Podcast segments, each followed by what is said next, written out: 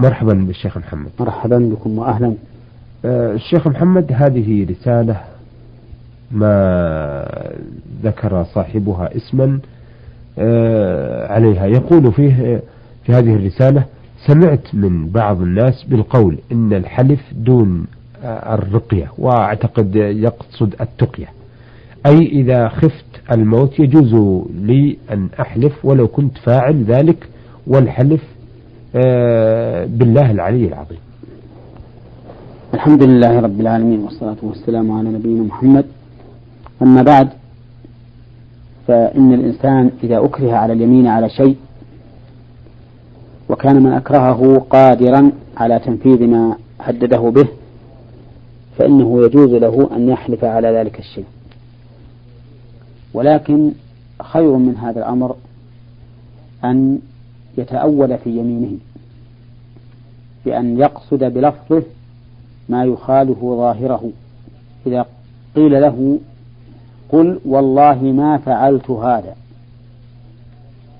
فليقل والله ما فعلت هذا وينوي بما الذي يعني والله الذي فعلت هذا فإذا نوى بما الذي فإنه حينئذ يكون صادقا لأن الذي اسم موصول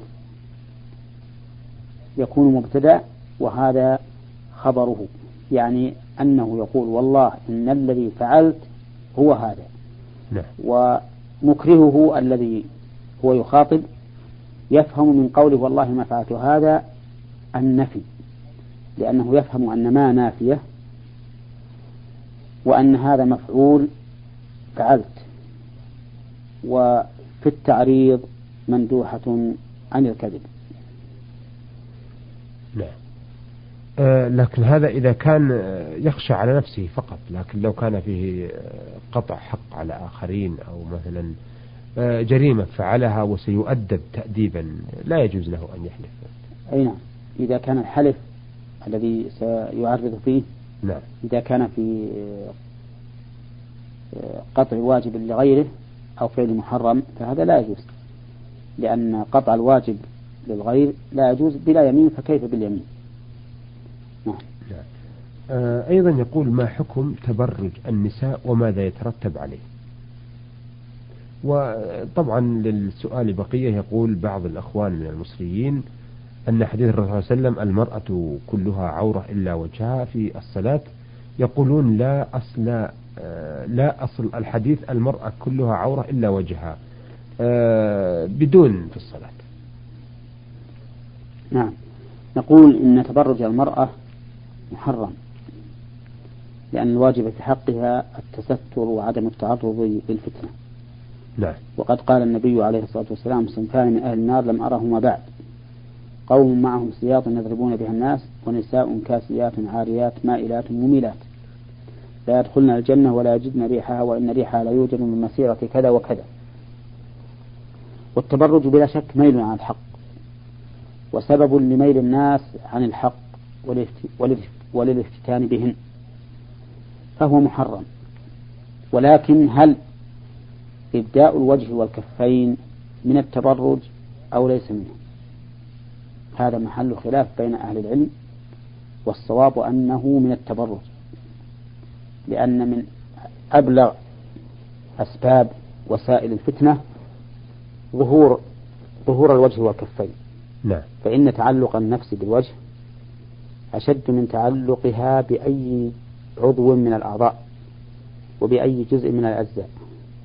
وإذا كان أولئك الذين يبيحون كشف الوجه والكفين يمنعون من كشف القدمين والساقين فإننا نقول لهم إن إظهار الوجه والكفين أشد فتنة وجذبا إلى المرأة من إظهار الساقين. ولهذا الصواب من أقوال أهل العلم الذي اختاره شيخ الإسلام ابن تيمية وهو مذهب الإمام أحمد رحمه الله أنه لا يجوز للمرأة إظهار وجهها وكفيها بل إنه هو المشهور عند المتأخرين من الشافعية. كما في كتاب الإقناع لهم في حل ألفاظ أبي شجاع. بل إن بعض الناس كابن قسلان حكى إجماع المسلمين على وجوب تغطية الوجه والكفين في هذه الأزمنة. يقول ذلك في زمانه. فكيف بزماننا نحن الذي أصبح الناس ضعيف الإيمان إلا من شاء الله سبحانه وتعالى؟ ثم إن الأمر الآن لم يكن مقصورا على الوجه والكفين عند هؤلاء الذين يبيحون لنسائهم أن يكشفن وجوههن وكفهن بل تعدى الأمر إلى إظهار الرأس أو جزء منه وإظهار الرقبة وإظهار أعلى الصدر وإظهار بعض الذراعين. وعجزوا عن ضبط النساء في هذا الأمر. لهذا القول الصواب بلا ريب. أنه يجب على المرأة أن تستر وجهها عمن ليس من محارمها. نعم, نعم. آه سؤاله الآخر يقول ما حكم الطلاق بدون سبب؟ وقبل أن نجيب عن هذا السؤال الثاني نعم. أقول من أقوى ما احتج به هؤلاء. قوله تعالى ولا يدين زينتهن إلا ما ظهر منها.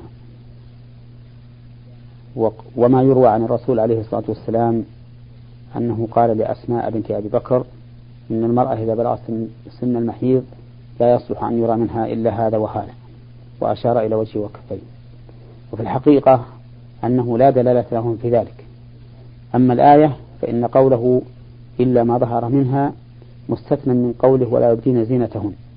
نعم. والزينة ليست هي الأعضاء أو الجسم بل الزينة هي الثياب. كما في قوله تعالى يا بني آدم قد أنزلنا عليكم لباسا يواري سوآتكم وريشا ولباس التقوى ذلك خير. ذلك من آيات الله لعلهم يذكرون. قل من حرم زينة الله التي أخرج لعباده والطيبات من الرزق. فزينة الله سبحانه وتعالى هي ما رزقهم الله تعالى من هذه الألبسة التي يتزينون بها. فيكون قوله ولا يبدين زينتهن إلا ما ظهر منها. المراد الثياب. يعني لا يبدين الثياب الخفية التي جرت العادة بسترها لكونها جميلة. وأما ما ظهر منها كالعباءة والرداء كما قال ابن مسعود رضي الله عنه فلا حرج عليهن في ذلك. نعم. وأما الحديث فإنه ضعيف من قطاع سنده وضعف بعض رواته. فلا يكون حجة في هذا الأمر. نعم. نعم. آه السؤال الذي ذكرنا يقول ما حكم الطلاق بدون سبب؟ الطلاق بدون سبب لا ينبغي. وذكر أهل العلم أنه مكروه. ذكر أهل العلم أنه مكروه لما في ذلك من التفريق بين الزوجة وزوجها وتفويت مصالح النكاح ولأن الرجل إذا طلقها قد لا يجد غيرها وهي أيضا قد لا يتزوجها غيره. نعم. فهو مكروه. ولكن إذا دعت الحاجة إليه فإنه لا بأس به. نعم. آه هذا صالح سليمان آه الحري الحريص أو آه الحريصي من النعيرية مركز الشرطة بعث لنا بهذه الرسالة أو بالأصح هذه البرقية. يقول إنني قد آه، أجرت إنسان لكي يحج عن والدتي. التي قد توفيت منذ أمد بعيد لكن آه، اختصار بقيته يقول أنني قد أجرت له وأنني قد سمعت أن الإنسان لا يجوز له أن يؤجر آه، أو لا يجوز أن يأخذ الإنسان من أجل الحج عن الآخر. فما حكم الحج عن والدتي وهذه الحالة؟ نقول ينبغي لك إذا أردت الحج عن والدتك أن تحج بنفسك. أو تتفق مع شخص بدون عقد الإجارة على أن يحج لك. وهذا الحاج عنك أو عن أمك إذا كان نيته بحجه آه، هو أو هي قضاء حاجتك وحل مشكلتك وكان يريد مع ذلك أيضا أن يتزود من الأعمال الصالحة. في مشاعر الحج فإن هذه نية طيبة ولا حرج عليه فيها. أما إذا كان حج عنك أو عن والدتك من أجل الدراهم فقط فإن هذا حرام عليه ولا يجوز. لأنه لا يجوز للإنسان أن يريد بعمل الآخرة شيئا من أمور الدنيا. فهنا الكلام في مقامين. أولا بالنسبة لك بالنسبة لمن أعطى غيره أن يحج عنه أو عن ميت من أمواته والثاني بالنسبة لهذا الحاج. فأما أنت فنقول إذا أعطيت غيرك شيئا يحج به عن ميتك فإنه لا حرج عليك في هذا. نعم وأما إذا أعطيته يحج عنك فهذا إن كان فريضة فلا يجوز لك أن تقيم من يحج عنك إلا إذا كنت عاجزا عنها عجزا لا يرجى زواله. وإن كانت نافلة فقد اختلف العلماء في جوازها. والذي يظهر لي أنه لا يجوز للإنسان أن ينيب غيره يحج عنه نافلة لأن الأصل في العبادات أن يوقعها الإنسان بنفسه حتى يحصل له التعبد والتذلل لله سبحانه وتعالى. وإنما أجزنا ذلك في الفريضة لورود الحديث به وإلا لكان الأصل المنع أيضا. وأما بالنسبة للحاج عن غيره فإن أراد بذلك الدنيا وما يأخذ عليه من أجر فهو حرام عليه وإن أراد بذلك قضاء حاجة أخيه وما يحصل له من الانتفاع بالدعاء في تلك المشاعر فإنه لا حرج عليه في ذلك. نعم. آه الأخ محمد عبد الله بعث بهذه الرسالة يقول الأخ محمد عبد الله يسأل عن قضاء صلاة الصبح هل تقضى في أي وقت من الفروض أم لا؟ يبدو لي أن تخصيصه صلاة الصبح يعني أنه ينام نعم.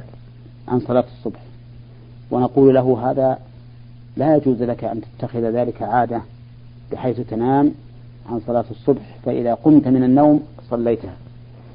فإن الأصح من أقوال أهل العلم أن تأخير الصلاة عن وقتها لغير عذر يقتضي بطلان الصلاة وإن صليت وأنها غير مقبولة لأن كل عبادة مؤقتة بوقت لا تصح قبله ولا بعده إلا لعذر شرعي. وعلى هذا فنقول إذا كنت أخرت صلاة الصبح حتى طلعت الشمس تكاسلا وتهاونا فإن صلاتك غير مقبولة منك. وإن كنت تركتها لأنك لم تستطع أن تقوم من نومك إما لعدم من يوقظك وإما لأنك استغرقت استغراقا كبيرا ما تمكنت من من القيام فإنه لا حرج عليك أن تصليها بعد الوقت. نعم. نعم. آه يقول قد فاتني كثير من صلاة الصبح لا أدري كم التي فاتني. هل يلزم ذلك كفارة؟ وما هي الكفارة أفيدونا جزيتم خيرا؟ كفارة الصلاة إذا تركها الإنسان لعذر أن يصليها. لقول النبي صلى الله عليه وسلم من نام عن صلاة أو نسيها فليصليها إذا ذكرها. لا كفارة لها إلا ذلك. وإذا كنت لا تدري كم فاتك فإنك تتحرى وتعمل بما يغلب على ظنك من عدد الصلوات التي فاتتك. فإذا شككت هل هي ثلاثة أيام أو أربعة وغلب على ظنك أنها أربعة فاجعلها أربعة. وإن غلب على ظنك أنها ثلاثة فاجعلها ثلاثة. نعم. نعم. آه من الرياض وردتنا هذه الرسالة من السيد وثنان بن عيسى من المغرب يقول فيها آه ما هي شروط إزالة النجاسة؟ وهل يمكن أن ننطق بالنية جهرا أم سرا؟ النجاسة نوعان. نجاسة الكلب فيشترط في تطهيرها سبع غسلات إحداها بالتراب. والأولى أن تكون أن يكون التراب في الغسلة الأولى. هكذا ثبت عن النبي صلى الله عليه وسلم من حديث أبي هريرة وغيره بأن نجاسة الكلب لا بد فيها من سبع غسلات إحداها بالتراب. وأما غير الكلب نجاسة غير الكلب فإن الشرط فيها أن تزول عين النجاسة بأي عدد كان سواء بواحدة أو باثنتين أو بثلاث أو بأكثر. المهم أن عين النجاسة لا بد أن تزول وكذلك لا بد من زوال العين حتى في نجاسة الكلب. لكن نجاسة الكلب تمتاز عن غيرها بأنها لو زالت العين في ثلاث عصلات فلا بد من إكمال السبع. التي لا بد أن يكون واحدة منها بتراب. نعم. هذا إذا كانت النجاسة على غير الأرض. أما إذا كانت على الأرض فإنه يكفي أن تصب عليها ماء يغمرها. لقول النبي صلى الله عليه وسلم في الأعرابي الذي بال في المسجد قال أريقوا على بوله سجلا من ماء أو ذنوبا من ماء. نعم. وأما التلفظ بالنية فإنه ليس بشرط. بل ولا مستحب. وإزالة النجاسة ليس لها نية بدليل أنه لو كان في على السطح نجاسة ونزل عليه المطر حتى زالت النجاسة به فإنه يطهر مع أن الإنسان ما نوى. فإزالة النجاسة لا يشترط لها نية. نعم. نعم. طيب كثيرا ما نسمع مثلا آه، من خاصة الطاعنين في السن آه، إذا غسل لهم أو أزيلت نجاسة من ثوب من ثيابهم يسألون هل شهد أي هل قيل عليه أشهد أن لا إله إلا الله وأشهد أن محمد رسول الله؟ هل ورد في ذلك شيء؟ أبدا. ما ورد أن الإنسان إذا غسل النجاسة يقول أشهد أن لا إله إلا الله وأشهد أن محمد رسول الله. نعم. هذا وارد فيما إذا توضأ الرجل فيقول أشهد أن لا إله إلا الله وأشهد أن محمدا عبده ورسوله. اللهم اجعلني من التوابين واجعلني من المتطهرين. نعم. وأما التشهد على إزالة النجاسة فإنه من البدع التي ينهى عنها. نعم. نعم. السيد من المغرب يقول آه ولديه أسئلة كثيرة نرجو أن آه نعرضها في لقاء آخر آه، ونشكره في نهاية لقائنا هذا وقد عرضنا معه رسالة آه، سائل لم يذكر اسمه يسأل عن الحلف آه، تقية والتبرج والطلاق بدون سبب وصالح سليمان الحريص أو الحريصي من العيرية ويسأل عن الحج عن الوالدة بأجر الأخ محمد عبد الله ويسأل عن قضاء صلاة الفجر وأخيرا رسالة السيد هنانو بن عيسى من المغرب ومقيم في الرياض. عرضنا هذه الأسئلة والاستفسارات التي وردت في رسائلهم على الشيخ محمد بن صالح تيمين الأستاذ بجامعة الإمام محمد بن سعود الإسلامية في القصيم وإمام وخطيب الجامع الكبير بمدينة